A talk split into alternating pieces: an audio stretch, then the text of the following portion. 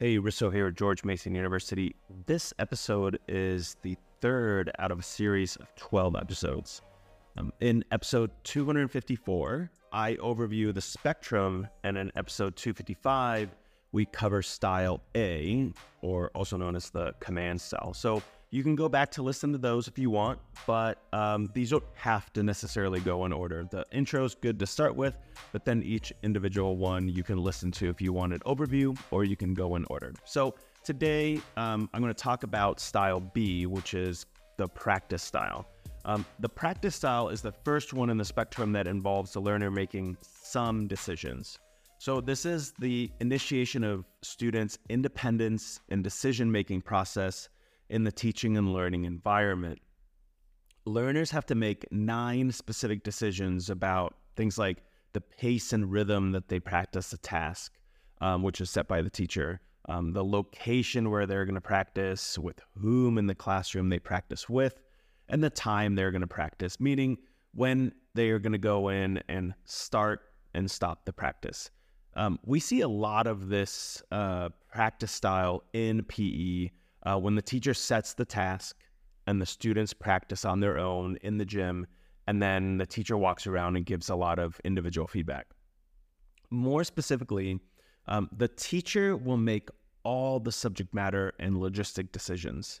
The learner takes the role of individually and privately practicing uh, either a memory or reproduction task while making nine specific decisions that are initial decisions to develop independence. So I'm going to cover these nine decisions, and they're going to be um, the same across all the spectrum. So when you hear them in future episodes, um, these are the nine specific decisions we're going to cover. So, number one, location. Number two, order of the task. Number three, starting time per task. Number four, pace and rhythm. Five, stopping time of task. Six, interval. Seven, initiating questions for clarification. Eight, attire and appearance. And nine, posture. Um, the subject matter objectives of this style are based on the understanding that practice is the way to proficient performance.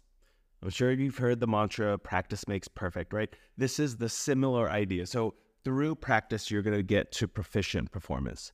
The behavioral objectives focus on the learner starting to become accountable for their decisions, respecting the rights of others to make their own decisions, and beginning to develop the skills of decision making. So, take a look at the chapter regarding practice style if you want to see more specific examples. Um, but let's think about the differences between this style, practice style, and the command style that we talked about in the previous episode. Um, in the command style, the teacher is going to define the task, demonstrate each part step by step, and tell the learners what and when to perform the task. Most of the feedback in the command style is made to the group. In the practice style, most of the decisions are still made by the teacher who teaches the learners a well defined task. However, the learners practice on their own, and the teacher walks around providing individual feedback when we're looking at the practice style. Let's think of an example. Um, imagine a car, uh, karate class teaching kata. Um, this is the sequence of movements students learn to perform in a specific order. It's also known as form. Um, if the teacher is using the command style, um, they're going to be counting and saying the cues of the movements the learners will perform next um, to help them move correctly. All of the students perform at the same time. So think about this like karate classroom. Everybody's doing the same movement at the same time based on the teacher's request. So if adjustments are needed, the teacher stops the task, provides feedback, and then restarts the activity. So all of the students stop.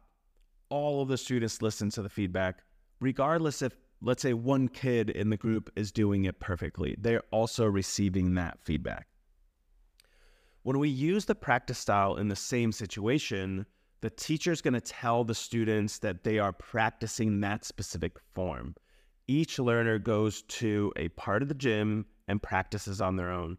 the teacher walks around the class and is providing individual feedback, refining the performance of the students. Um, you can use task sheets to help increase the students' independence uh, when they're remembering the details of what should uh, should be done in that task. So let's go back to the karate example. Um, the teacher can provide students with the task sheet that I mentioned, or a, let's say a link to a video with the form that they are aiming to improve. Um, the content in the style still focus on replication of a skill, activating the memory and cognitive operations. Um, the practice style reinforces the acquisition of accurate content. Um, in this style, the teacher starts to trust the learners are going to make the appropriate decisions when practicing the task. So, how could you use this style? Start with step one. Um, the book suggests here that the teacher is going to start out by explaining the concept of shifting the decisions to achieve different learning objectives. Um, they're going to describe the nine decisions that the learners are going to make during the lesson, and then the meaning of these decisions.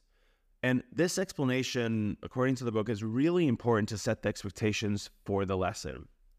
Step number two a teacher is going to explain and demonstrate the task the student will practice. Um, the task has to be performed as modeled by the teacher. Um, there are no alternatives uh, sought by the students or individual variations, and the teacher can identify if the performance is correct or incorrect. Now, the teacher on the other hand, may make certain variations to make the task easier or harder depending on the student's uh, needs. And that's just good teaching right there, right? Um, step three the students are going to get the equipment needed for that specific practice or that specific skill. And then they're going to choose the practice space and they're going to practice performing the task for a short period of time. And then step number four um, while students are practicing, you, the teacher, are walking around providing individual feedback to support the students in their performance. And finally, the last step, you're going to end the class with a closure. This can have a quick review, general feedback, or inform- information about the next lesson. The main focus of this style is for students to understand the importance of time in acquiring skills, making decisions, and developing awareness regarding time. Um, there are a lot of resources you can find, um, especially in the book that's linked at the um, in the show notes and the website that the Spectrum Institute uses. Um, if you're interested in using this approach, I do suggest taking a deeper look with the book or the website. Um, this style is the one we most commonly see in physical education or in outer school physical activity settings. So let's think of a couple more examples. Um, Imagine a teacher who wants to teach the learners how to correctly kick a soccer ball. Okay. Um, the teacher demonstrates the desired movement, including a description of the critical elements, providing the cues to make sure that the learner is learning the right cues and critical elements. The teacher is then going to ask the students to grab a ball, choose a poly spot that you've previously set throughout the gym or outside, and the students practice kicking to a wall from that specific spot. So the teacher is then going around and providing feedback to help students improve their performance. Another example can be having students practice the backhand frisbee throw with a partner. So once again, the teacher explains the task, asks the students to grab the equipment, choose a safe place, uh, space for practice, choose a partner, and practice at the pace and time they define as appropriate to improve their specific skill throwing. So, in summary, the practice style, um, the teacher has the following responsibilities. You're going to select the task. You're going to explain to the students the nine decisions they will have to make during their individual practice. You're going to present the content so that the learners should practice by modeling the task. So you're going to model what you're teaching. And then finally, you're going to provide individual feedback while the learners are actually practicing. So um, that's all we have for you on this one. I'll be back again with episodes explaining more of the teaching styles Um, next up is the reciprocal style or style C, and that should be within one to two episodes from here. Um, I want to thank uh, Alba Rodriguez, as always, for her help in producing these podcasts, especially this series on the spectrum of teaching styles. Um, and also to the Spectrum Institute for the free materials they provide to everyone um, who has, uh, and everybody else who has helped in making these podcasts. Thanks for listening.